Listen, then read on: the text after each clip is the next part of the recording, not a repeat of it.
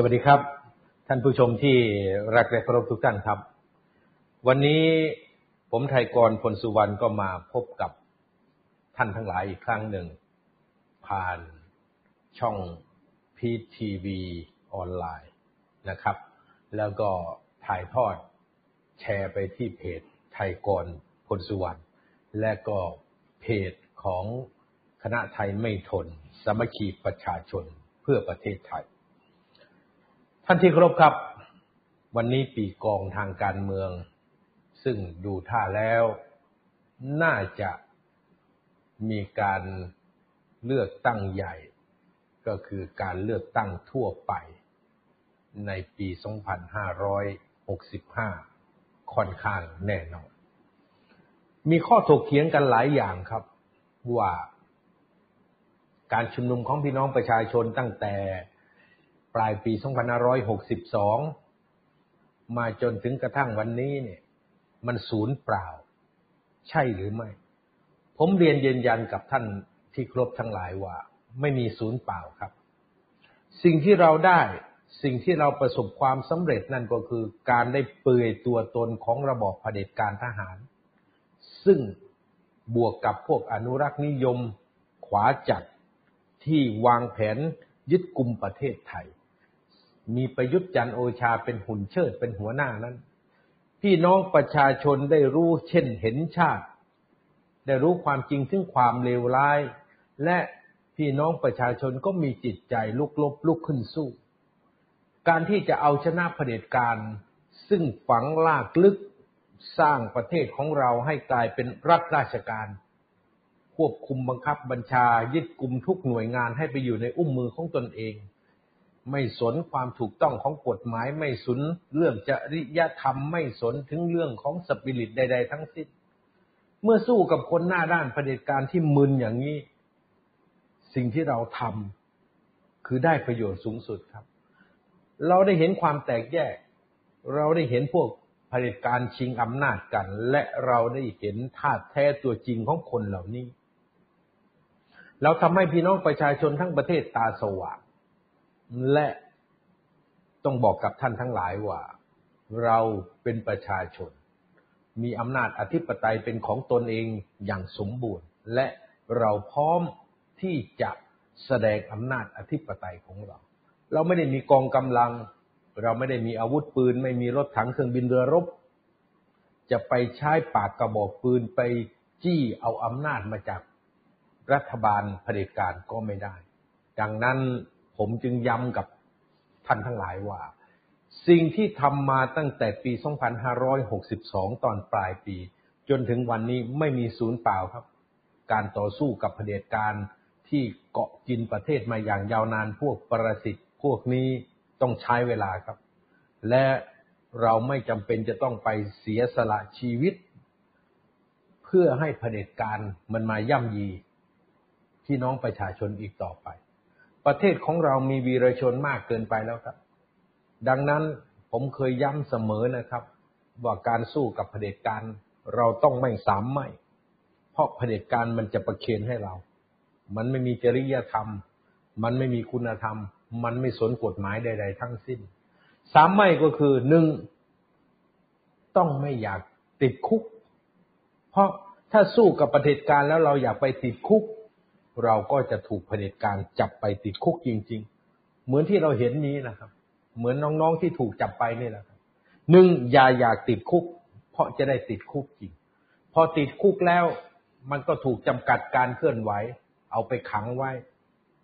เสรีภาพก็หมด การแสดงความคิดเห็น หรือแม้กระทั่งจะผลักดันให้การเคลื่อนไหวนั้น มันไปตรงตามเป้าหมาย หรือสำเร็จตามเป้าหมายก็เป็นไปได้โดยยากลำบาก นั่นคือหนึ่งอย่าอยากติดคุก เพราะเราจะถูกเผด็จการจับไปติดคุกสองอย่าอยากเจ็บตัว เพราะเผด็จการมันก็จะทำให้เราเจ็บตัว เหมือนที่เราเห็นนะครับ ไล่ทุบไล่ตี ไม่เว้นแม้แต่คนชราเด็กหญิง คนแก่ ตีหมดไม่สนใจ นี่คืออำนาจรัฐเผด็จการที่ทำลายประชาชน และที่สามอย่าอยากตาย ราะเผด็จการมันจะประเคนความตายให้กับเรา ดังนั้นการต่อสู้กับเผด็จการเราต้องไม่ทำสามไม่ครับ อย่าไปอยากติดคุก อย่าไปอยากเก็บตัว อย่าไปอยากตาย แต่เราสู้อย่างมีสมอง สู้แบบยืดเยื้อนี่แหละครับ เพราะประชาธิปไตยก็เหมือนแสงอาทิตย์ ยามรุ่งอรุณ เป็นแสงแห่งอรุโนไทยดวงอาทิตย์กำลังขึ้นจากขอบฟ้า ส่วนเผด็จการนั้น รียบเหมือนดวงอาทิตย์ที่กำลังจะรับขอบฟ้า ตะวันกำลังชิงพบตำลังตะวันกำลังอัสดงดวงอาทิตย์ยามอัสดงต่อไปก็มืดมิด นี่คือชีวิตของเผด็จการไทยที่กำลังประสบพบอยู่ มันจึงเป็นการดิ้นเพื่อสุดท้ายจริง ๆ ของระบอบเผด็จการ เอาละครับท่านที่ครบทั้งหลาย ผมก็ได้บรรยายให้ท่านฟังเพื่อที่จะให้ทุกท่านที่ร่วมกันลุกขึ้นมาต่อสู้ กับเผด็จการประยุทธ์ และระบอบที่อยู่ข้างหลังประยุทธ์ ได้มั่นใจเถิดว่า สิ่งที่เราทำนั้นไม่มีศูนย์เปล่าแน่นอนครับ และจงมุ่งมั่นและกระทำต่อไป ชนะไม่มีคำว่าแพ้ในเส้นทางต่อสู้ของพี่น้องประชาชน วันนี้ผมจะพูดเรื่องการเมืองวิเคราะห์ให้ท่านทั้งหลายเห็น ว่าแนวโน้มหากมีการเลือกตั้งเกิดขึ้น ใครจะมีโอกาส คว้าชัยชนะ และได้เป็นรัฐบาลเพื่อมาแก้ไขปัญหาให้กับพี่น้องประชาชน ท่านที่เคารพทั้งหลายครับ วันนี้จึงตั้งหัวข้อกัน หัวข้อที่ตั้งก็เนื่องจากมาจากข่าวที่อดีตนายกรัฐมนตรี ทักษิณชินวัตรท่านให้ข่าวมา ท่านให้ข่าวว่าท่านสนับสนุน คุณพงศักดิ์รัฐพงศ์ไพศาลหรือเสียเพ่งหรือเฮียเพ่งเนี่ย เป็นขุนพลภาคอีสาน แล้วก็ประกาศ ที่จะกวาดสอสอภาคอีสานยกภาค เอาละครับ เราจะมาคุยเรื่องนี้กัน ผมจึงตั้งชื่อประเด็นวันนี้ว่า ทักษิณประกาศยึดสอสอภาคอีสานประยุทธ์ว่าไงคำว่าประยุทธ์ว่าไง ก็คือผมถามพลเอกประยุทธ์นะครับว่าประยุทธ์ว่าไง อดีตนายกทักษิณประกาศยึดสสภาคอีสานแล้ว ประยุทธ์ว่าไงท่านที่เคารพทั้งหลายครับ ก่อนที่เราจะไปคุยในถึงประเด็นที่มันสะท้อนให้เห็นภาพทางการเมืองที่กำลังจะเกิดขึ้นในอนาคตนั้นเนี่ย มันมีโพโพหนึ่ง ซึ่งออกมาเมื่อวานนี้ครับ ก็คือนิดาโพรายละเอียดก็หลายเรื่อง แต่ผมจะจับเรื่องเดียวก็คือจับอารมณ์ความรู้สึก ของพี่น้องประชาชนประมาณ 75%ของคนที่สำรวจ ก็เป็นไปตามหลักวิชาการนะครับสำรวจทั่วประเทศ แยกตามสาขาอายุ แยกตามภูมิภาค ก็ถือว่ามีมาตรฐานนะครับ นิดาโพได้ไปสำรวจ และผมก็จับเอาความรู้สึกของประชาชน ประชาชนต้องการที่จะให้ยุบสภาทันที รวมกับประชาชนที่ต้องการให้ยุบสภา หลังการแก้กฎหมายประกอบรัฐธรรมนูญ ซึ่งจะต้องสอดรับ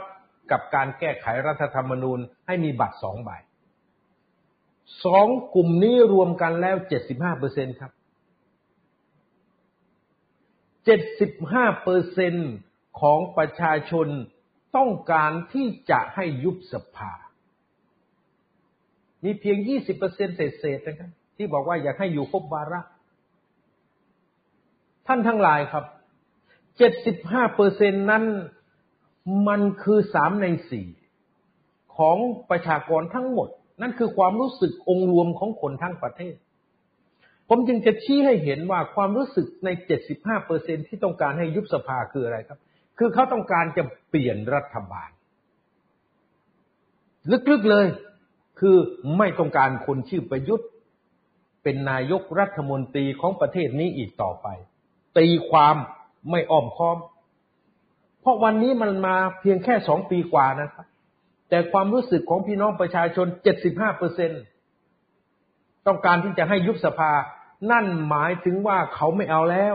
รัฐบาลแบบนี้ เขาไม่เอาแล้ว นายกชื่อประยุทธ์ นี่คือสิ่งที่ประชาชนได้สะท้อนออกมาในความรู้สึก 75เปอร์เซ็นที่ต้องการให้ยุบสภาทั้งยุบทันทีและยุบหลัง จากมีการแก้กฎหมายประกอบรัฐธรรมนูญ ว่าโดยการเลือกตั้งสส ดังนั้นเราก็ต้องย้อนไปนะครับรองนายกรัฐมนตรีวิษณุเครืองามได้มาถแถลงว่านายกรัฐมนตรีประยุทธ์ได้ทำเรื่องทูลเก้า รัฐธรรมนูญฉบับแก้ไขเพิ่มเติม ประเด็นให้มีการเลือกตั้งจากหนึ่งใบเป็นสองใบ ทูลเก้าไปตั้งแต่วันที่สี่ตุลาคม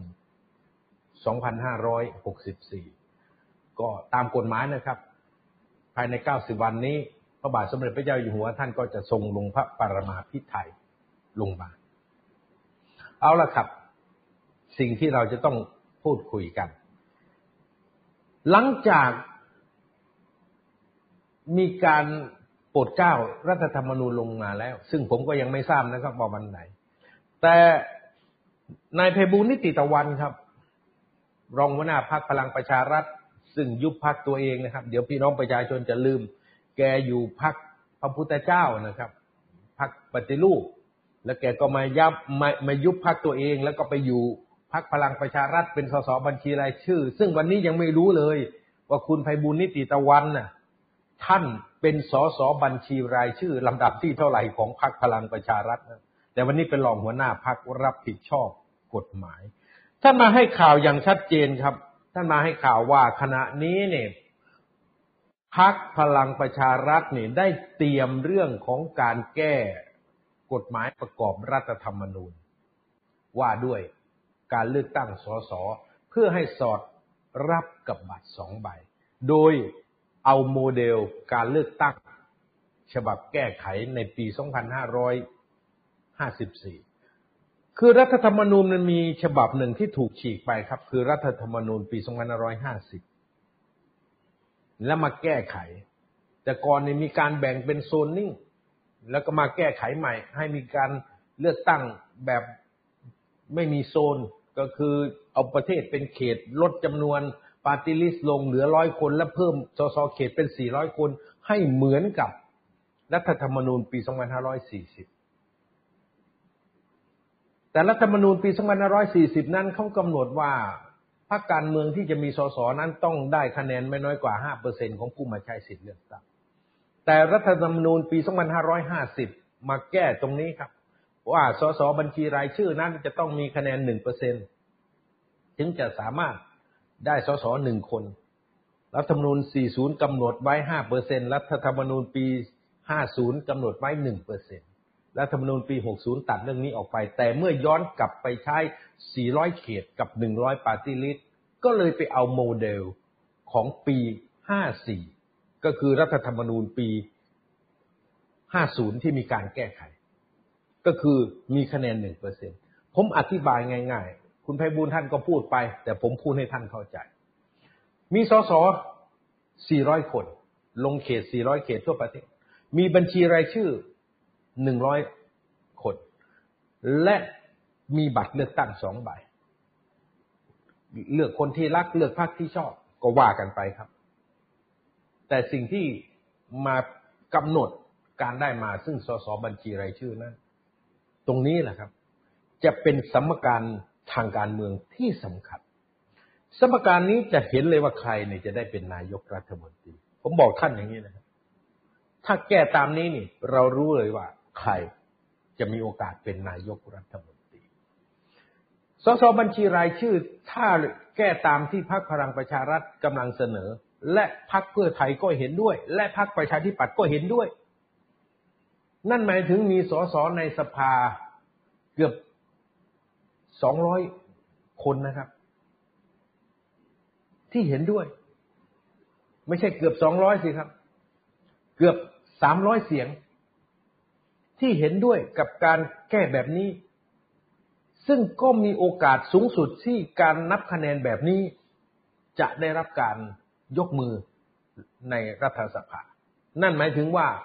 คะแนนทั่วประเทศ เอาสมมุติมีคนมาใช้สิทธิเลือกตั้งทั่วประเทศ 32ล้านคน ก็เอา32ล้านตั้ง เอา100ปาร์ติลิสไปหารก็จะได้3แสนสอง นั่นหมายถึงว่าพรรคการเมืองจะต้องได้คะแนนในระบบบัญชีรายชื่อ3แสนสองหมื่นคน ประธานโทษครับ3แสนสองหมื่นคะแนนขึ้นไปเนี่ย ถึงจะได้ผู้แทนราษฎรหนึ่งคน เนี่ยครับ ที่มันจะทำให้เกิดการแลนสไลด์ของ การเลือกตั้ง แลนสไลด์ยังไงเดี๋ยวอธิบายต่อ ท่านทั้งหลายครับ เมื่อออกมาเป็นข้อกำหนดอย่างนี้ ผมบอกท่านเลยครับว่า ไอ้พักเล็กพักน้อยทั้งหลายแหล่นี่ศูนย์พันแน่นอนพักสามหมื่นคะแนนพักสี่หมื่นคะแนนพักห้าหมื่นคะแนนพักหกหมื่นคะแนนพักแปดหมื่นคะแนนเนี่ยศูนย์พันเพราะในการเลือกตั้งทั่วไปนั้น ผมต้องบอกกับพี่น้องประชาชนนะครับ ร้อยละเก้าสิบของคนที่เดินเข้าคูหา แล้วจะลงคะแนนให้ใคร สิ่งแรกที่อยู่ในความคิดคำนึงของพี่น้องประชาชนทั้งประเทศ ที่เดินเข้าคูหาร้อยละเก้าสิบคิดว่าอยากได้ใครเป็นนายกรัฐมนตรี คิดอย่างนี้ครับ ท่านที่ฟังผมอยู่ท่านก็คิด ผมนั่งอยู่นี่ผมก็คิด เวลาผมไปเลือกตั้งเนี่ย ผมก็จะบอกว่าเอออยากได้ใครเป็นนายกรัฐมนตรี ผมก็จะเลือกพรรคนั้น และเพื่อความมั่นใจลงไปอีกว่ากลัวคนที่เราเลือกจะจะได้เป็นนายกรัฐมนตรี อยากให้เป็นจริง ๆ ก็ไปเลือกสสเขตของพรรคนั้นด้วย คนที่เลือกตั้งแบบนี้มีถึงเจ็ดสิบแปดสิบเปอร์เซ็นของการเลือกตั้งครับ น้อยมาก ที่จะเลือกสส เขตพักหนึ่ง แล้วจะไปเลือกบัญชีรายชื่อพักหนึ่ง การไปเลือกสสเขตพักหนึ่ง สมมติเลือกสสเขตพักกอไก่ แล้วจะไปเลือกบัญชีรายชื่อพักอื่น เช่น ไปเลือกพักขอไข่ หรือพักคอควายนั้น ความรู้สึกก็คือหนึ่งต้องการคนที่อยู่ในพรรคขอไข่ หรือพรรคคอควายเป็นนายกรัฐมนตรี แต่เกิดมีความผูกพันอย่าง แกะไม่ออก ผูกพันทางใจผูกพันด้านผลประโยชน์หรือเคยได้รับความช่วยเหลือจากสสพรรคการเมืองกอไก่ จึงจะเป็นจะต้องเลือกสสคนนั้นเป็นสสเขต แต่ไม่ต้องการให้หัวหน้าพรรคกอไก่นี่เป็นนายกรัฐมนตรี เพราะมองไม่ได้เลือกเหลาเย จึงอยากได้หัวหน้าพักข้อไข่บ้าง ได้หัวหน้าพักคอควายบ้าง เป็นนายกรัฐมนตรี เรื่องอย่างนี้เกิดขึ้นน้อยมาก แต่ก็เคยเกิดขึ้นครับ ที่ผมเล่าย้ำให้ท่านทั้งหลายฟัง เคยเกิดขึ้นในการเลือกตั้งปี 2554 นี่แหละครับ ก็พักภูมิใจไทย ซึ่งเขาไม่ชอบระบบสองใบแบบนี้ เพราะเขามีประสบการณ์ ก็คือเขาได้สสเขตมาก แต่มีคนเลือกพักเขาน้อย ได้สสปฏิริษแค่ห้าหกคน มีคนมาเลือกปฏิริษเพียงแค่ล้านคะแนนเศษเศษแต่ ถ้าเอาคะแนนสสเขตทั้งประเทศมารวมกันเนี่ยเขาได้เยอะไงได้สามสี่ล้านคะแนนเขาจึงมองว่าระบบการเลือกตั้งแบบนี้ ระบบสองใบแบบนี้ทำให้เขาเสียเปรียบนี่ภูมิใจไทยเขาเขาไม่ต้องการ แต่ผมเชื่อนะครับ เมื่อพลังประชารัฐเมื่อพักเพื่อไทยเมื่อประชาธิปัตย์จับมือกันนั้นเนี่ยโอกาสที่จะผ่านในกระบวนการ นับคะแนนแบบเอาผู้มาใช้สิทธิ์เลือกปฏิริษีทั้งหมดสมมุติสามสิบห้าล้าน เอาสามสิบห้าล้านมาตั้ง แล้วเอาจำนวนสสก็คือหนึ่งร้อยไปหาร ก็คือสามแสนห้าได้เป็นสสหนึ่งคน ถ้ามาใช้สิทธิ์สามสิบสี่ล้านก็คือสามแสนสี่ได้เป็นสสหนึ่งคนสามสิบสามล้านก็สามแสนสามหมื่นคะแนนได้สสหนึ่งคน นี่จะเกิดขึ้น เอาล่ะครับ ผมก็อธิบายวิธีการ ที่จะใช้ในการคำนวณคะแนนให้ท่านได้ฟัง ดังนั้นเนี่ยเมื่อการเลือกตั้งเป็นแบบนี้ เมื่อการนับคะแนนเป็นแบบนี้ มันก็จะเหลือกี่พักล่ะครับ ที่มีโอกาส ในการที่จะได้รับการเลือกตั้งจากพี่น้องประชาชนผมบอกกับท่านที่เคารพทั้งหลายนะครับ เหลือไม่กี่พักครับ จะมีพักการเมืองไปสมัครหลาย ๆพักแต่ก็เหลือไม่กี่พักฝากฝั่งประชาธิปไตยนั้น ก็น่าจะเหลืออยู่ประมาณสักสี่พักการเมืองหลักๆ หรืออาจจะแถมห้าพักการเมือง แต่สามพักหลัก แต่พูดไว้เพื่อเป็นการให้เกียรติกันครับ ไม่ว่าจะเป็นเพื่อไทยก้าวไกลพักไทยสร้างไทยพักเสรีรวมไทย แล้วก็พัก ประชาชาตินะในห้าพักการเมืองนี้ จะมีผู้แทนราษฎรเกิดขึ้น ผมบอกกับท่านที่เคารพต่อไปว่าทำไมผมถึงมั่นใจว่าในฝากฝั่งประชาธิปไตยนั้น จะมีห้าพรรคการเมืองนี้ เพื่อไทยก้าวไกล ไทยสร้างไทยพรรคเสรีรวมไทยพรรคประชาชาติ เพราะแต่ละคนก็มีแฟนคลับของตนเองอย่างเหนียวแน่น แต่ผมจะขยายให้ท่านได้เห็นอีกครั้งหนึ่งส่วนฝากฝั่งของพรรคเผด็จการนะครับพรรคที่สนับสนุนประยุทธ์เนี่ยผมต้องเรียกว่าพรรคเผด็จการเพราะสืบทอดอำนาจก็จะมีพรรคพลังประชารัฐ วันนี้ประยุทธ์ก็ถูกผูกขาติดกับพลังประชารัฐแล้วไม่หนีไปไหน เพราะพลเอกประวิตยเนี่ยผูกขาไว้แล้วพรรคประหลัดชัดไทยพรมเลิศเนี่ย ถือว่าจบไปแล้ว ก็จะมีพรรคประชาธิปัตย์และก็พรรคภูมิใจไทย คงมีสามพรรคการเมืองหลักของฝั่งเผด็จการนี่แหละครับ ที่จะมาสู้กับห้าพรรคการเมืองหลักของฝั่งประชาธิปไตย ท่านทั้งหลายครับ เรามาดูกันว่าโอกาสที่พรรคการเมือง แต่ละพรรคจะได้รับการเลือกตั้งมากน้อยแค่ไหน แล้วก็จะโฟกัสไปที่คำประกาศของอดีตนายก ทักษิณชินวัตรที่จะประกาศยึดสสภาคอีสานยกภาค ก่อนอื่นท่านครับ ที่ผมย้ำก็คือว่า ในการเลือกตั้งทั่วไปนั้น เวลาเราจะเลือกตั้งเนี่ย เราจะมองว่าใครจะเป็นนายกรัฐมนตรี ตอนนี้ผมต้องบอกกับพี่น้องประชาชนนะครับ ว่าคนที่มีกระแสสูงที่สุด ที่ประชาชนต้องการให้เป็นนายกรัฐมนตรี ในเวลานี้นะครับ ในวันนี้เนี่ยวันที่ 11 ตุลาคม 2564 นั้นเนี่ยคนที่มีคะแนนนิยมสูงเป็นอันดับหนึ่งของผู้ที่ประชาชนคนไทยอยากให้เป็นนายกรัฐมนตรี อยากให้มาแก้ไขปัญหาให้กับพี่น้องประชาชน ทั้งเรื่องปัญหาเศรษฐกิจดังสังคมและด้านการเมืองนั้น คนที่มีคะแนนนิยมสูงที่สุดก็คือคุณหญิงสุดารัตน์เกรุราพันธ์ รือคุณหญิงหน่อย หรือแม่หน่อย แล้วแต่ท่านทั้งหลายจะเลือก คุณหญิงสุดารัตน์มีคะแนนนิยมมากเป็นอันดับหนึ่ง รองลงมาก็คือคุณพิธา ส่วนพรรคเพื่อไทยนั้นก็ยังเกาะอยู่เป็นที่สาม เนื่องจากว่ายังไม่ประกาศว่าจะสนับสนุน หรือจะโปรโมทใครเป็นนายกรัฐมนตรีในนามพรรคเพื่อไทย ส่วน ในฝากฝั่งพรรคประเผด็จการนั้น ก็อยู่นู่นแหละครับลำดับสี่ของความนิยม ก็คือประยุทธ์จันทร์โอชา แล้วก็จะมีอนุทิน แล้วก็บวยก็จะมีจุลิน ลักษณะวิเศษอนุทินยังมีความนิยมมากกว่าจุลิน อันนี้ก็เป็นเรื่องที่น่าชงนสงสัยเหมือนกันนะครับ ว่าพรรคประชาธิปัตย์จะประสบชัยชนะในการเลือกตั้ง ครั้งหน้าเนี่ยตามที่คุยไว้หรือไม่ แต่ผมจะอธิบายท่านให้เห็นภูมิภาค หรือภูมิรัฐศาสตร์ ในการเลือกตั้งแต่ละภาค ภาคที่มีจำนวนผู้แทนราษฎรเนี่ยมากที่สุดก็คือภาคอีสาน ซึ่งตามการแก้ไขรัฐธรรมนูญใหม่นั้น ก็มีความคาดหมายว่าน่าจะมีสสเกือบหนึ่งร้อยยี่สิบ นะครับ อาจจะประมาณร้อยสิบหกถึงร้อยสิบแปดนี้เขายังไม่สามารถที่จะแบ่งเขตยังไม่ประกาศ แต่คาดหมายว่าจะมีสสสูงขนาดเกือบถึงหนึ่งร้อยยี่สิบคน นั่นคือภาคอีสาน แล้วก็รองลงมาก็ภาคกลางนะครับเก้าสิบกว่า แต่ว่าภาคกลางมันก็จะแบ่งเป็นภาคตะวันออก ภาคตะวันตก รองไปก็เป็นภาคเหนือ แล้วก็ภาค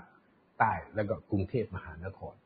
ภูมิรัฐศาสตร์ทางการเมืองวางไว้อย่างนี้ ผมจึงอธิบายให้ท่านทั้งหลายเห็นต่อไปว่า ลักษณะและจิตวิทยาการเลือกตั้งของแต่ละภาคนั้น ก็ไม่เหมือนกันครับ อย่างภาคอีสานนั้น ผมต้องบอกเลยนะครับว่าประชาชนที่เดินเข้าไปคูหาเลือกตั้งร้อยละแปดสิบเปอร์เซ็นเลือกตามกระแส คืออยากได้ใครเป็นนายกรัฐมนตรีก็เลือก พรรคการเมืองนั้นเลือกสสพรรคนั้น ก็เลยเฮโลกัน เกิดขึ้นตั้งแต่ปี 2544 ก็คือการเลือกตั้ง ในสมัยที่มีพรรคไทยรักไทย แล้วยังเกิดขึ้นต่อเนื่องมา ก่อนนั้นนี่ครับ เกิดขึ้นสมัยพรรคความหวังใหม่ นี่คือทัศนคติและความชอบความเชื่อทางการเมืองของคนอีสาน ก็คือเลือกตามกระแสอยากได้ใครเป็นนายกก็เลือกพรรคการเมืองนั้น เลือกสสคนนั้น นี่ชัดเจนที่สุดครับ และที่คล้ายกันก็คือภาคเหนือ ภาคเหนือก็เหมือนกันคล้ายกับภาคอีสาน อาจจะไม่กระแสสูง 80%ของคนอีสานเลือกตามกระแส 20%นี่เลือกตามระบบจัดตั้งของนักการเมืองพรรคการเมืองหรือหัวคะแนนในพื้นที่ ภาคเหนืออาจจะประมาณสัก 70%เลือกตามกระแสครับอีก 30%ก็เป็นระบบจัดตั้ง และอีกภูมิภาคหนึ่งที่เลือกเหมือน กับภาคอีสานกับภาคเหนือก็คือภาคตะวันออก ภาคตะวันออกก็70%ครับเลือกตามกระแส มีเพียงประมาณ30%เปอร์เซ็นเท่านั้นที่ยังอยู่ในระบบจัดตั้งของหัวคะแนนของพรรคการเมืองของนักการเมืองในพื้นที่ เอ็กซเรย์กันไปครับ ภาคตะวันออกตั้งแต่ฉะเชิงเซาชนบุรี ระยองจันทบุรีตากเป็นไปตามกระแสหมดครับ ก็จะมีเพียงปาจีนบุรีนะครับ ซึ่งต่อมาก็แยกมาเป็นจังหวัดสระแก้ว เพราะจังหวัดนี้ก็มีการเลือกตั้งแบบอิทธิฤทธิ์อิทธิพลมาตั้งแต่นู่นครับ สมัยนู่นยาวนาน ก็เรียกว่าเป็นไปตามภูมิรัฐศาสตร์ ดังนั้นเนี่ยไม่ว่าจะเป็นภาคอีสานภาคเหนือ และก็ภาคตะวันออกตั้งแต่แปดริ้วชนบุรีไล่ไปจนถึงจังหวัดตราด เห็นไหมครับ เป็นไปตามกระแส อย่างการเลือกตั้ง ในปี 2562 นี่เห็นชัดว่าเป็นไปตามกระแส สสอนาคตใหม่เกิดขึ้นในพื้นที่ภาคตะวันออกหลายท่าน บางคนสสผูกขาด ในพรรคประชาธิปัตย์ยังต้องสอบตกก็มี นี่คือสิ่งที่เราเห็น สามภาคนี้เหมือนกันครับ อีสาน เหนือและก็ตะวันออก และอีกพื้นที่หนึ่งซึ่งชัดเจนที่สุดครับว่าเป็นไปตามกระแสเลยก็คือกรุงเทพมหานคร ท่านคิดดูครับ สสร้อยยี่สิบคน สสเจ็ดสิบคน สสอีกสามสิบคน เป็นกี่คนนะครับสองร้อยคน บวกกับกรุงเทพมหานครอีกสามสิบคน นั่นหมายถึงว่า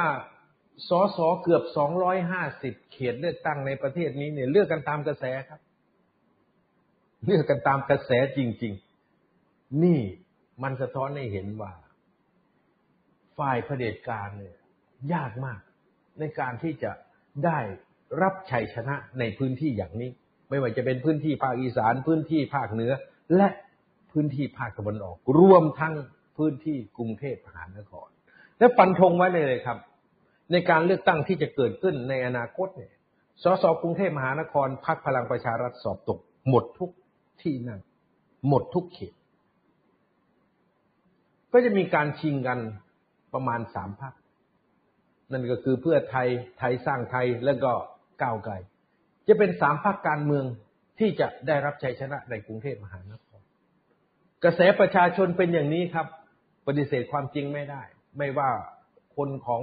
พรรคพลังประชารัฐสสของพรรคพลังประชารัฐจะทำงานหนักขนาดไหนในพื้นที่ หรือคนที่เคยเป็นสสในพรรคประชาธิปัตย์จะทำงานหนักอย่างไรก็ตามแต่สิ่งที่ประชาชนกรุงเทพมหานครไม่เลือกก็เพราะว่าเขาไม่ต้องการให้ หัวหน้าพรรคของประชาธิปัตย์ไม่ต้องการให้แคนดิเดตนายกของพลังประชารัฐได้เป็นนายกรัฐมนตรีเขาจึงไม่เลือก นี่คือสิ่งที่มันชัดเจนในพื้นที่ที่ผมอธิบาย ท่านทั้งหลายครับ ก็มาดูก็เหลือพื้นที่ภาคกลาง ภาคกลางนะแล้วก็ภาคตะวันตกรวมทั้งพื้นที่ภาคใต้ก็เป็นพื้นที่ที่เลือกกันแบบกระแสห้าสิบเปอร์เซ็นต์ จัดตั้งโดยหัวคะแนนพรรคการเมืองอีกประมาณห้าสิบครึ่งครึ่งครับ พื้นที่เหล่านี้ล้วนแต่ใช้อิทธิฤทธิอิทธิพล และก็เป็นพื้นที่ ที่แย่งชิงกันของพรรคฝั่งเผด็จการเป็นหลักในพื้นที่ภาคใต้มีสสประมาณห้าสิบคนเศษ ต้องตัดนะครับสามจังหวัดชายแดนภาคใต้ คงเป็นพื้นที่เฉพาะซึ่งเป็นพื้นที่หลัก ที่พรรคประชาชาติของท่านมันมูฮัมหมัดนอมัตทา ได้รับชัยชนะ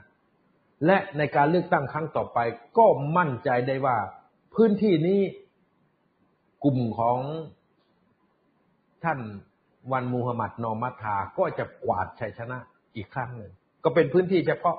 ดังนั้นเนี่ยมันจึงเหลือสอสอให้แย่งชิงกันเพียงแค่ 40 กว่าเขตเท่านั้น 40 กว่าเขตก็แย่งกันครับ แย่งไปเลยพักประชาธิปัตย์พักภูมิใจไทย และพักพลังประชารัฐหารกันอยู่นี่แหละครับ ในพื้นที่ภาคใต้ 40 เขต ประชาธิปัตย์จะได้มาก พลังประชารัฐจะได้น้อย ภูมิใจไทยจะได้น้อยลง เดี๋ยวเรามาอธิบายกันในโอกาสต่อไป แต่ท่านเห็นไหมครับจำนวนที่จะแบ่งหารกันของพรรคฝั่งเผด็จการ มันมีพื้นที่น้อย มีจำนวนสสน้อยสิบเขตเลือกตั้งในเกือบสิบสองเขตเลือกตั้งในพื้นที่สามจังหวัดชายแดนภาคใต้เนี่ยกลับกลายมาเป็นสสที่มายืนอยู่ในฝั่งของประชาธิปไตย นั่นหมายถึงว่าผู้แทนราษฎรที่มีโอกาส ที่จะได้รับเลือกตั้งในฝั่งประชาธิปไตยนั้น มันมีมากกว่า 250 เขตแน่นอน นี่คือเรามองคร่าวๆนะครับ เรายังไม่เห็นว่ามันจะมีการโยกย้ายเปลี่ยนแปลงอย่างไรไหมซึ่งผมจะพูดออกต่อไปอีกในพื้นที่ภาคอีสานจะเจาะลึกว่าใครจะย้ายหนีจากพรรคพลังประชารัฐไปอยู่ฝั่งประชาธิปไตย ท่านทั้งหลายครับ แล้วมาดูพื้นที่ภาคกลางพื้นที่ภาคกลางก็สับสนปนเปกันไปครับ บางพื้นที่ก็เป็นพื้นที่เฉพาะ เช่น จังหวัดสุพรรณบุรีก็เป็นพื้นที่เฉพาะของ พรรคของลูกอดีนายกบรรหารพรรคชาติไทยพัฒนา ก็คงได้แค่นั้นแหละครับ คงขยายต่อไปกว่านั้นไม่ได้ ส่วนพื้นที่เฉพาะอย่างอุทัยธานีนั้น ก็มีสสไม่มาก ก็อยู่อย่างนั้นแหละครับ อย่างพื้นที่เฉพาะอย่างชัยนาทซึ่งก็มีสสสองสามคน พื้นที่เฉพาะอย่างนี้นี่มันก็ไม่สามารถที่จะ ก่อให้เกิดความเปลี่ยนแปลงทางการเมืองได้ เพราะมันเป็นการแย่งชิงกันระหว่างฝั่งเผด็จการด้วยกัน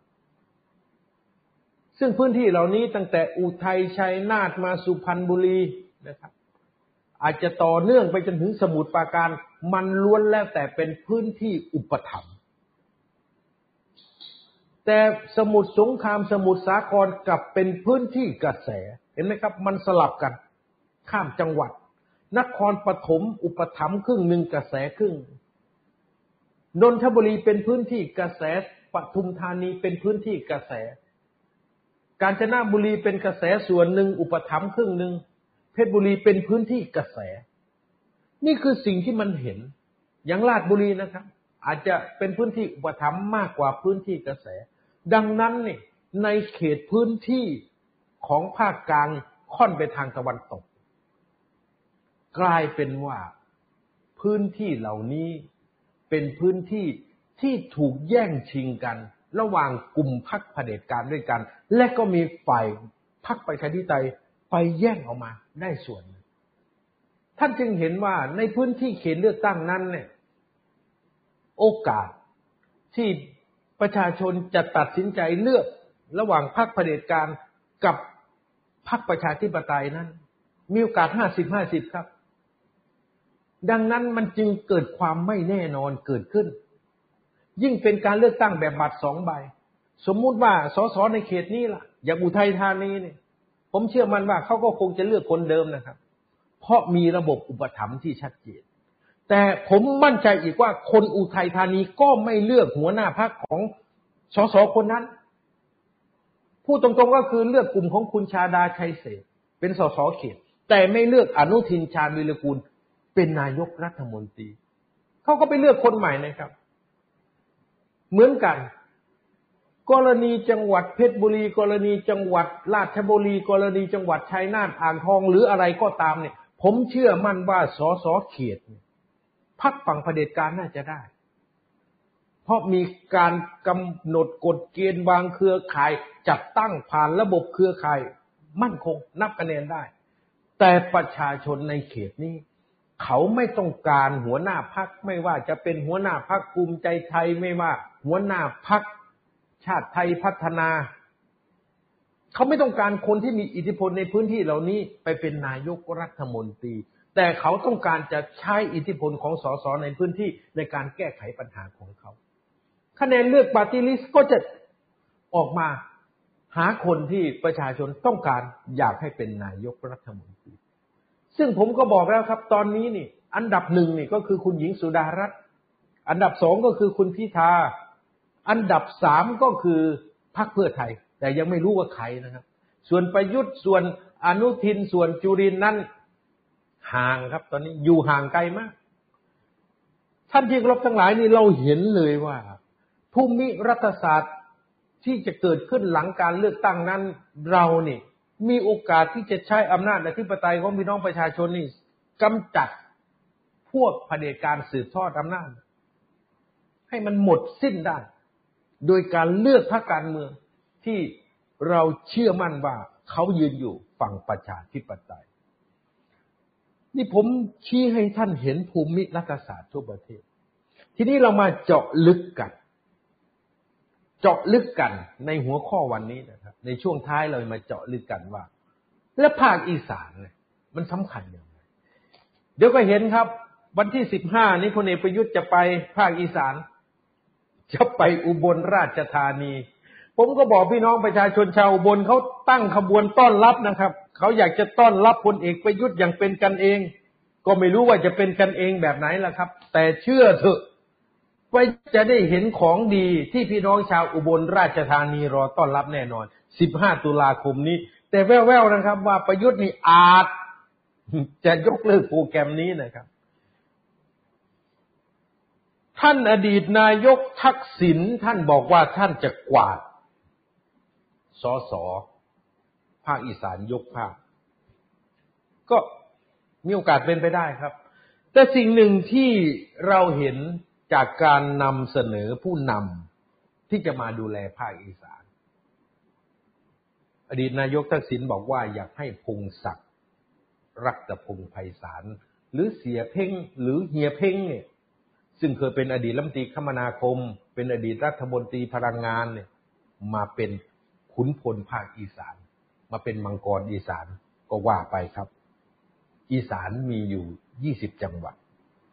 แต่เขาก็แบ่งย่อยนะครับ ตามข่าวที่ออกมาว่า ให้คุณชัยยาพมมาดูแลอีสานเหนือศักดาคงเพชรดูแลอีสานกลาง ภาคส่วนอีสานใต้นี่แบ่งออกเป็นสองส่วนก็คืออีสานใต้ตอนล่าง ให้เกียงกันตินันดูแล อีสานใต้ด้านตะวันตกเนี่ยให้เลขาธิการพรรคก็คือคุณประเสริฐจันทละรวงทองดูแล ซึ่งก็ดูกันนะครับว่าสสที่ เคยสูญเสียไปประมาณ 31 ที่นั่งให้กับพรรคการเมืองอื่นเนี่ย เพื่อไทยจะกวาดมาได้ไหมแต่ผมบอกกับท่านทั้งหลายว่า อีสานโผลทำมานะ มีนัยยะสำคัญนะครับ อีสานโพได้สำรวจว่า วันนี้หากท่านลงคะแนนน่ะ ท่านจะเลือกพรรคไหน ก็อันดับหนึ่งนะครับ คือพรรคเพื่อไทยสามสิบสี่เปอร์เซ็นเนี่ยเดี๋ยวผมให้ดูกล้องเราจับนะครับ นี่คือ ที่พี่น้องประชาชนชาวอีสานจะเลือกสำรวจเมื่อประมาณสักสองสามวันที่แล้วนะครับ และผมเคยพูดเรื่องนี้ไปแล้ว แต่ผมจะมาขยายความให้เห็น ว่ามันสอดคล้องกับที่อดีตนายกรัฐมนตรี ทักษิณได้ประกาศไหม แล้วทีนี้ท่านทั้งหลายครับ ก็มาดูอีก ความนิยมของคนอีสานที่จะเลือกใครเป็นนายกรัฐมนตรีเมื่อวานนี้ผมก็มีโอกาสได้คุยกับคนที่อยู่ในภาคอีสานหลายคนนะครับ ก็พูดตรงกันโทรไปสามสี่โซนของภาคอีสานพูดตรงกันครับว่า อยากได้คุณหญิงสุดารัตน์เป็นนายกรัฐมนตรีนะครับ ก็จะมีชื่อคุณพิธาติดมาบ้างครับ แต่ก็ต้องให้ความเป็นธรรมกับเพื่อไทยนะครับ เพราะยังไม่ประกาศชื่อว่าจะเอาใครเป็นนายกรัฐมนตรีเอาละครับ ส่วนพลเอกประยุทธ์นั้นก็ไม่มีใครพูดถึงเลย ผมโทรไปหลายโซนแล้วไม่มีใครพูดถึง ผมจะมาอธิบายในทัศนิทัศนคติส่วนตัวทางการเมืองของผมนะครับ นี่คือความเชื่อของผมนะ ผมเชื่ออย่างนี้ สามสิบสี่เปอร์เซ็นที่พี่น้องประชาชนคนอีสานจะเลือกพรรคเพื่อไทยนั้นเนี่ยจะพุ่งขึ้น หรือจะลดลง ขึ้นอยู่กับตัววางที่เพื่อไทยจะเอาเป็นนายกรัฐมนตรี ที่ผมพูดตอนต้นของตอนนี้ว่า เวลาพี่น้องประชาชนจะเดินเข้าคูหาในการเลือกตั้งทั่วไปนั้น สิ่งแรกที่เขาจะคิดนะครับ เขาจะคิดว่าเขาจะเอาใครเป็นนายกรัฐมนตรี แล้วก็จะเลือกพรรคนั้น แล้วก็จะเลือกสสพรรคนั้น เหมือนที่เคยเลือกพรรคอนาคตใหม่นั่นแหละถึงแม้จะเป็นการเลือกตั้งใบเดียวก็ตาม แต่ก็เลือกเพราะอยากให้ธนาธรเป็นนายกรัฐมนตรี เพราะธนาธรเป็นนักการเมืองคนเดียวในยุคการหาเสียงขณะนั้นนี่ ที่ประกาศชัดเจนว่าต่อสู้กับประยุทธ์ต่อสู้กับระบอบเผด็จการ เอาละครับ มันผ่านมาแล้วในการเลือกตั้งปี 62 ทีนี้เราพูดกันถึงการเลือกตั้งปี 65พรรคเพื่อไทยมีอยู่ 34เปอร์เซ็นต์คือความนิยม อนาคตใหม่มีอยู่ 21 แต่สิ่งหนึ่งที่ผมผิดสังเกต และผมถือว่าเป็นปรากฏการณ์ที่น่าจับตามองก็คือ ไทยสร้างไทยของคุณหญิงสุดารัตน์โดยส่วนตัวก็ไม่รู้จักท่านแต่เห็นแล้ว เพราะไทยสร้างไทยเพิ่งประกาศจัดตั้งพรรคการเมืองมานี่ จะถึงสองเดือนยังไม่รู้เลย เพิ่งทำนะครับ แต่กลายเป็นว่ามีคนเนี่ย จะเลือกพรรคไทยสร้างไทยถึง10.8เปอร์เซ็นมันมีนัยยะไงครับ เพราะพักพลังประชารัฐเนี่ย ทั้งที่เป็นแกนหลักรัฐบาลยังได้เพียงแค่สิบสี่เปอร์เซ็นภูมิใจไทยเนี่ยได้สิบสองจุดสี่เปอร์เซ็นนี่คือโพของอีสานโพนะครับ แล้วก็แม่นด้วยอีสานโพเนี่ยแต่พักไทยสร้างไทยสร้างพักมาเดือนเศษเศษเลยมีคนต้องการจะเลือกถึงสิบจุดแปดเปอร์เซ็น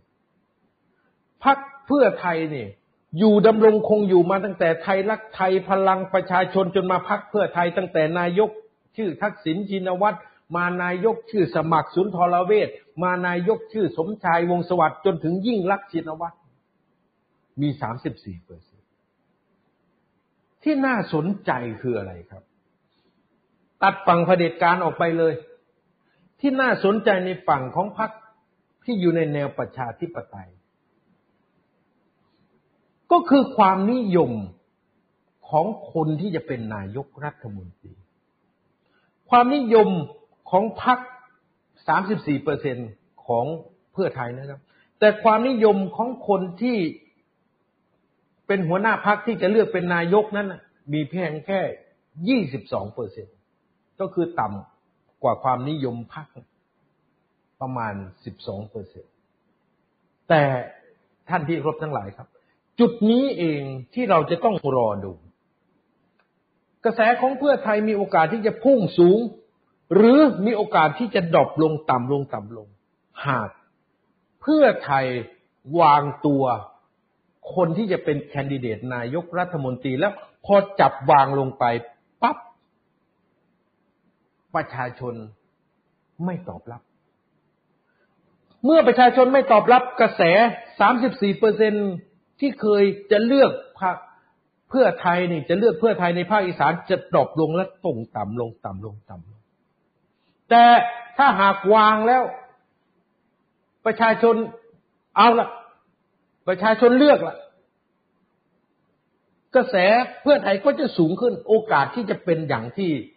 อดีตนายกทักษิณประกาศจะยึดภาคอีสานยกภาคก็มีโอกาสเป็นไปได้นะครับ เดิมพันของเพื่อไทยมีแค่นี้ในภาคอีสาน ถ้าเลือกคนเป็นคนดิเดตนายกรัฐมนตรีตรงใจกับคนอีสานน่ะ ก็มีโอกาสที่จะกระแสสูง แต่ถ้าเลือกแล้วเนี่ย มันไม่ถูกใจอะ มันไม่ตรงใจอะ ตรงนี้เลยครับ สิ่งที่อดีตนายกทักษิณพูดไว้ว่าจะยกภาค ก็จะไม่เป็นไปตามนั้น แล้วถ้าวางแล้วคนอีสานไม่ซื้อเหรอครับ คนอีสานไม่เลือกแล้วครับ ไม่เอาแล้วกระแสมันจะพุ่งไปสู่ คุณหญิงสุดารัตน์เพราะวันนี้ต้องบอกเลยว่าคุณหญิงสุดารัตน์มาอันดับหนึ่งอยู่ เพราะเพื่อไทยยังไม่ประกาศ ดังนั้นเมื่อกระแสไปสู่คุณคุณหญิงสุดารัตน์เนี่ย มันจะเกิดการโหมไปนะครับ กระแสจะถาโถมไปที่นั่น ไม่ใช่ถาโถมให้ต่ำลงนะครับ ถาโถมแล้วผักแล้วให้ทะลุไปเลย นี่คืออารมณ์ของพี่น้องประชาชนที่เกิดขึ้นในภาคอีสาน ดังนั้นเนี่ยเมื่อคุณหญิงสุดารัตน์มาถึง 24เปอร์เซ็นแล้วถ้าลงพื้นที่หรือในระยะยาวกระแสเพิ่มขึ้นอีกเป็น 25-26เปอร์เซ็นมันก็จะดึงเอากระแสของพรรคไทยสร้างไทยนี่ตามไปด้วย ดังนั้นเนี่ย ต้องมาจับตาดูว่า ระหว่างคุณหญิงสุดารัตน์ระหว่างพิธาลิมเจริญรักษ์และคนที่จะเป็นคนดิเดตของพรรคเพื่อไทยนั้น ใครที่คนอีสานเลือก ใครที่คนอีสานถูกใจ ตรงนี้เป็นจุดชี้ขาดสำคัญสำคัญว่าอีสานจะเทคะแนนให้ใคร จะเทคะแนนให้เพื่อไทยเหมือนเดิม หรือจะเทคะแนนให้ไทยสร้างไทย หรือจะเทคะแนนให้ก้าวไกล นี่ครับ เป็นจุดสำคัญมาก แต่ถ้าเราจะไม่พูดถึงประยุทธ์เลยก็น่าจะไม่เป็นธรรมกับเขา วันนี้ประยุทธ์จันโอชามีอยู่14เปอร์เซ็นและเพื่อประธานโทษครับ พลังประชารัฐก็มีอยู่14เปอร์เซ็นของความนิยม นั่นหมายถึงประยุทธ์กับ พลังประชารัฐเป็นความนิยมเดียวกัน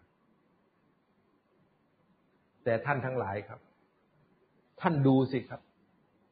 อันวันนี้เนี่ยยังไม่สามารถจะแก้ไขปัญหาอะไรได้เลย ท่านเชื่อหรือว่าคะแนนนิยมของพลเอกประยุทธ์จะดีขึ้น ไม่มีทางครับ นี่จะไปอีสานนี่คนอุบลก็เตรียมจะตั้งขบวนการไล่ประยุทธ์ทั้งจังหวัด มันจะไปหาเสียงที่ไหนได้ประยุทธ์ดังนั้นจึงเห็นแล้วว่า ประยุทธ์มีแต่จะลดน้อยถอยลงจาก 14เปอร์เซ็นสำรวจครั้งหน้าเนี่ย อีกสองอาทิตย์ต่อไปก็ลดลงอีกครับสำรวจครั้งต่อไปก็ลดลงอีก อย่างกรณีภูมิใจไทยมีความนิยมพรรค12เปอร์เซ็นแต่หัวหน้าพรรคเหลือเพียงแค่7เปอร์เซ็นเศษดังนั้นจึงไม่เห็นวี่แววอะไรเลยที่ภูมิใจไทยจะมีโอกาสจะโผล่ขึ้นมา เป็นคนที่พี่น้องประชาชนคาดหวังว่าจะเป็นนายก อนาคตทางการเมืองของอนุทินนั้นจบไปแล้วครับจบไปก่อนประยุทธ์เสียอีก ประยุทธ์ตอนนี้กำลังกระเสือกกระสนที่จะขึ้นมา อันนี้ไม่ต้องพูดถึงเรื่องข้อกฎหมายตามรัฐธรรมนูญปี 60 มาตรา 158 และมาตรา 1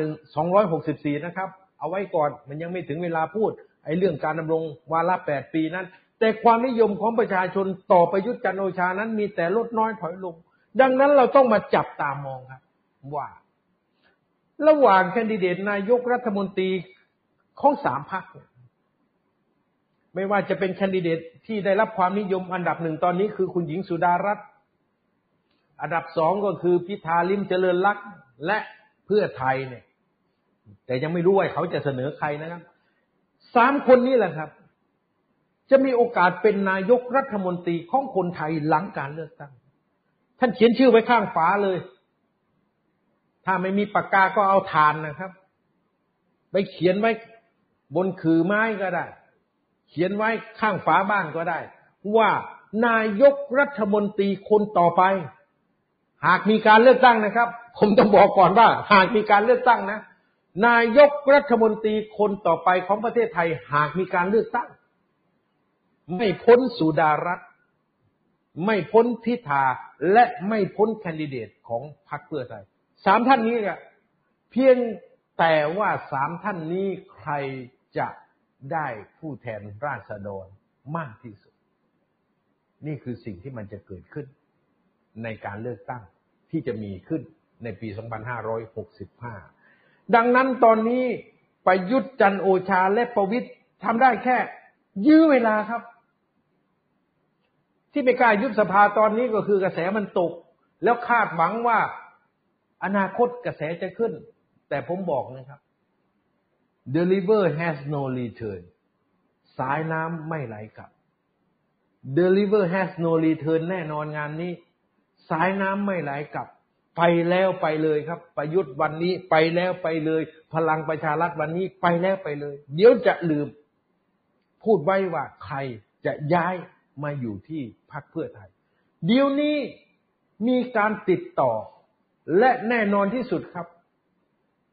กลุ่มที่อยู่จังหวัดนครราชสีมา กลุ่มที่อยู่ชัยภูมิของพรรคพลังประชารัฐ โอกาสที่จะย้ายกับพรรคเพื่อไทยวันนี้เจ็ดสิบเปอร์เซ็นแล้วครับ แต่ที่ยังไม่ย้ายเนี่ยยังอยู่ ก็เพราะว่ามัน ถูกคูเรื่องคดีอยู่ แต่วันใดก็ตามที่ฟ้าเปิด ฟ้าทางการเมืองเปิดนะครับกลุ่มเหล่านี้ย้ายแน่นอน เพราะเขารู้ว่าถ้ายังลงสมัครในนามพักพลังประชารัฐสอบตก โคราชชัยภูมิย้าย อาจจะมีหลายคนนะครับ แต่ชัวร์ที่สุดกลุ่มโคราชกับชัยภูมิ จะย้ายกลับไปอยู่ พักเพื่อไทย มีโอกาสครับ แม้กระทั่งที่อยู่ที่ฉะเชิงเซาก็จะย้ายออกจากพลังประชารัฐ ตอนนี้มีแต่คนกระโดดหนีพลังประชารัฐ มีการติดต่อทางลับไว้แล้ว แต่ว่าผมไม่เอามาเปิดเผยหรอก เดี๋ยวท่านเหล่านั้นจะหาว่าเราเอาความรับมาขาย แต่บอกกับท่านทั้งหลายว่า วันนี้มีแต่คนจะย้าย หนีออกจากพลังประชารัฐดังนั้นประเด็นสุดท้ายที่เราจะขมวดไว้ในวันนี้ก็คือว่า นายกรัฐมนตรีคนใหม่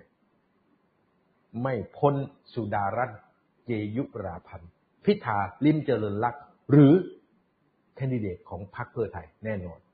ขอให้มีการเลือกตั้งนะครับ ประชาชนจะได้มีโอกาสสั่งสอนเผด็จการ บัตรเลือกตั้ง มีอนุภาพมากกว่ากระสุนปืน วันนี้ผม